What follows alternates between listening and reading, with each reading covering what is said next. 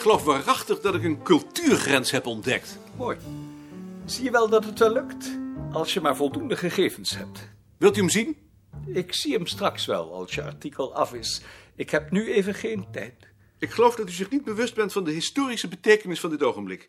Dit is de eerste cultuurgrens op onze kaarten. Natuurlijk ben ik mij bewust van de historische betekenis van dit ogenblik. Ik had ook niet anders verwacht, want daarvoor ben je aangesteld. Om u historische ogenblikken te bezorgen. Inderdaad. Wie heeft er in de tijd eigenlijk het initiatief voor die atlas genomen? Dat kun je zo niet zeggen. Waarom vraag je dat? Maar u hebt zich er niet tegen verzet. Nee. Waarom zou ik? Ik vond het heel belangrijk. Maar waarom vraag je dat? Omdat u er niet de minste belangstelling voor hebt. Geen belangstelling voor heb? U hebt er nooit iets aan gedaan. U hebt het initiatief genomen. Daarna hebt u één of twee proefkaarten getekend. En de volgende 250 jaar laat u anderen het werk opknappen.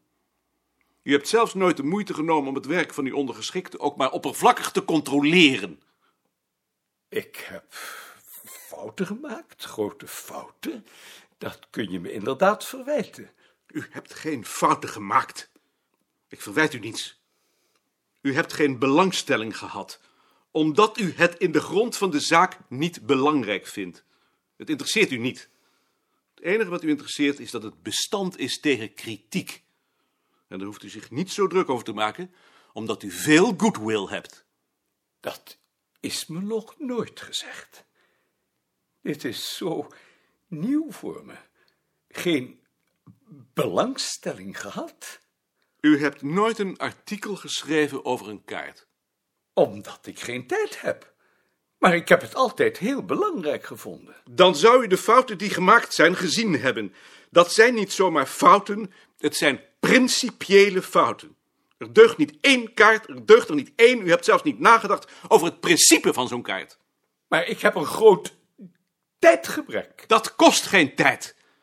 Als u tien minuten naar zo'n kaart had gekeken en daarna aan iets anders was begonnen, dan had u s'nachts geweten dat die niet deugde.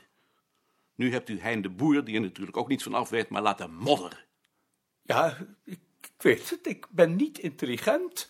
Jij bent veel intelligenter. Dat is geen kwestie van intelligentie, dat is een kwestie van belangstelling. Maar al die andere dingen dan? Ik moet toch ook aan volkstaal en aan volksnamen doen? En al die boeken die ik moet recenseren? En de commissies waar ik in zit? En nou hebben ze ook nog gevraagd of ik mee wil werken aan de Oosthoek. Ik kan toch niet alles doen? Dan had u daar meer belangstelling voor. Nee, want die moeten ook gebeuren. U zegt altijd dat de atlas op ons bureau voor u het belangrijkste is. Dan had u daar voorrang aan moeten geven. Trouwens, als u echt belangstelling had gehad, dan had u altijd tijd gevonden, desnoods in bed. Ik heb toch ook recht op vrije tijd? Dat heeft een ander toch ook? U hebt recht op alles. Het kan me helemaal niet schelen dat u geen belangstelling voor die atlas hebt, als u dat maar toegeeft. Als u maar toegeeft dat het een onding is dat doordraait omdat het nu eenmaal begonnen is, maar dat u eigenlijk weer zou moeten afschaffen. Je draaft verschrikkelijk door. Afschaffen. Het idee alleen al. Wat levert het dan op? Hoeveel kaarten zijn er nu al getekend? 50, 60. En wat leveren ze op? Niets! Ja, één cultuurgrens bij de nageboorte van het paard. Misschien. En wat dan nog?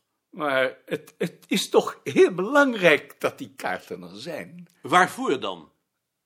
Voor later. In internationaal verband misschien. Laten we dan een internationale atlas maken. Daar heb ik toch ook het initiatief voor genomen. Het initiatief, ja. Maar op dezelfde halfbakken manier. U vindt het leuk om te vergaderen, in commissies te zitten, vrienden te maken. En voor de rest doet u alleen het hoogst noodzakelijke en laat u het nog liever over. Wat u doet, doet u alleen om niet aangevallen te worden. Ik zal er over nadenken. Maar ik geloof niet dat je gelijk hebt. Je bent toch niet door een of andere partij gehuurd om mij een minderwaardigheidscomplex te bezorgen? Ik ben helemaal niets. Mijn hele leven is zinloos geweest. Het is alles even gebrekkig en ellendig wat ik gedaan heb. Denk je dat je een zekerheid hebt gevonden in je leven, je enige zekerheid, de atlas. En dan hoor je dat je haar nooit hebt liefgehad. De enige minnares die je altijd trouw is gebleven.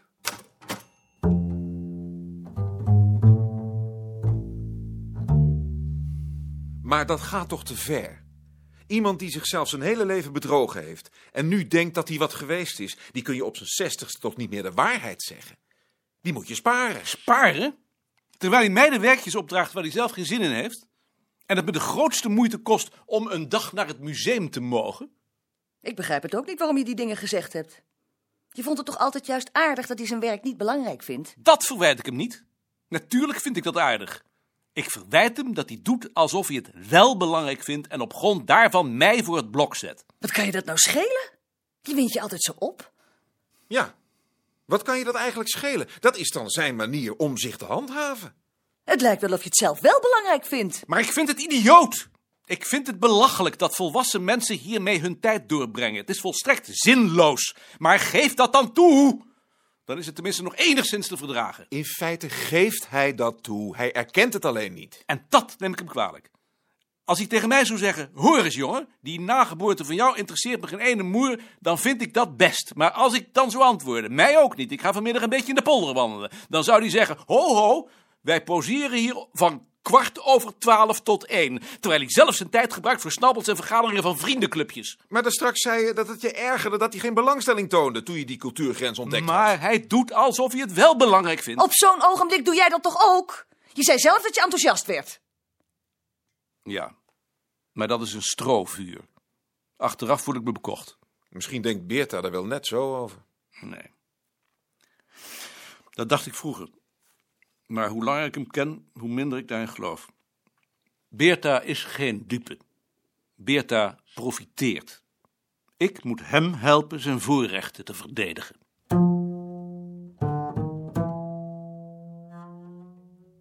We moeten eens een ernstig gesprek hebben.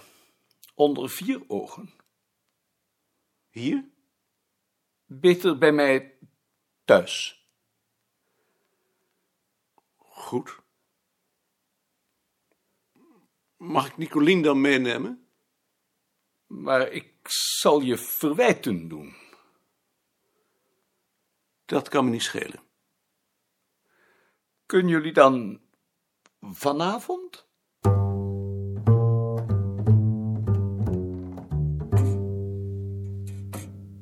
Ik zal dan maar beginnen. Want ik heb tegen dit gesprek opgezien. Bevalt het je eigenlijk wel op het bureau? Ik denk niet dat het me ergens anders beter zou bevallen. Dat is natuurlijk geen antwoord. Nee. Bevalt het me? Ik dacht het niet. Ik ben iemand die zich voortdurend bedreigd voelt. Als ik de keus had, dan zou ik geen baan nemen, maar thuis blijven. Maar ik heb geen keus. Door wie voel je je dan bedreigd? Eigenlijk door iedereen, maar vooral door st- strebers. Mensen die agressief zijn, die een plaats voor zichzelf opeisen. Als ik alleen al de stem van zo'n juffrouw Haan door de deur hoor bijvoorbeeld, dan kokt mijn bloed. Dat is toch niet helemaal normaal? Nee, dat is niet normaal. Mijn familie had boer moeten blijven. Met een eigen erf en een eigen stuk land waar niemand anders een bliksem te maken heeft. Hoe lang is je familie boer gebleven? Tot het eind van de 16e eeuw. Toen is een koning naar de stad gegaan. Daar stam ik vanaf. Dat is lang geleden. De familie van mijn vader dan. Ik zou niet graag boer zijn. Nee. Het vorig najaar in Auvergne. We zijn altijd in Auvergne. Op de markt in La Guiole. Dat is een van de grootste veemarkten in Auvergne. Duizenden koeien. Daar stond een boer met één koe. Een magere man met een gespannen, een beetje zacht, hysterisch gezicht. Smiddag stond hij nog. Het was toen al een stuk stiller geworden. De koeien om hem heen van andere boeren waren al afgevoerd. Af en toe kwam er een verkoper langs, maar hij kon die koe niet verkopen. Er was een hele dikke koopman bij met een geweldige rotkop en zo'n stok. Die kwam een paar keer terug. Na zijn laatste bod riep de boer hard: Non, non, met tranen in zijn ogen. Een kwartier later zagen we met zijn koe weglopen terug naar huis. Die boer ben ik. Niet zo'n goede boer dus. Nee, misschien is dat de reden dat die oude koning naar de stad is gegaan. Herinner je nog? Ja, was heel zielig. Nicolien moest er bijna om huilen. Jij ook? Ik ook bijna. Daar komt natuurlijk nog bij, of misschien hangt het er wel mee samen, dat ik het werk van zo'n boer zinnig vind en wat wij doen volstrekt zinloos. Wie heeft er nou in godsnaam wat aan dat ik me, weet ik hoe lang, met kabouters of met de nageboorte van het paard bezighoud? Misschien niemand, maar daarom kan het nog wel belangrijk zijn. Ik lees op het ogenblik een klankleer van het Bevelands. Misschien ben ik wel de enige, maar ik lees dat als een roman. Maar voelt u zich dan nooit schuldig? Beiden, Grieken en barbaren, wijzen en onwijzen, ben ik een schuldenaar. Ik voel me altijd schuldig. Daarom ben ik iedere dag weer dankbaar dat ik naar het bureau mag. Ik vraag me af waaraan ik dat heb verdiend. En u vindt het ook allemaal interessant. Ik vind het allemaal even boeiend. Behalve dan toch de nageboorte van het paard. Behalve de nageboorte van het paard. Ik vind dat een akelig onderwerp. Ik wou dat we daar nooit naar gevraagd hadden. Maar jij voelt jezelf toch nooit schuldig? Nee, ik vraag het ook aan meneer Beerta, omdat hij van zijn werk houdt. En wat was je nu van plan? Niets. Zolang u directeur bent, hou ik het wel uit. U zou me nog verwijten doen. Verwijten? Wat zou ik je kunnen verwijten, jongen? Ik heb helemaal geen verwijten. Ik was bang dat je ontslag zou nemen. Daarom heb ik zo tegen dit gesprek opgezien. Ik zou niet weten waar ik naartoe zou moeten. Leraar vond ik verschrikkelijk. En ik moet er niet aan denken dat ik tussen die rotjongens van de universiteit zou zitten. Dus blijft er weinig over. De enige kritiek die ik op je zou kunnen hebben, is dat je niet ambitieus bent. Of misschien ben je wel te ambitieus.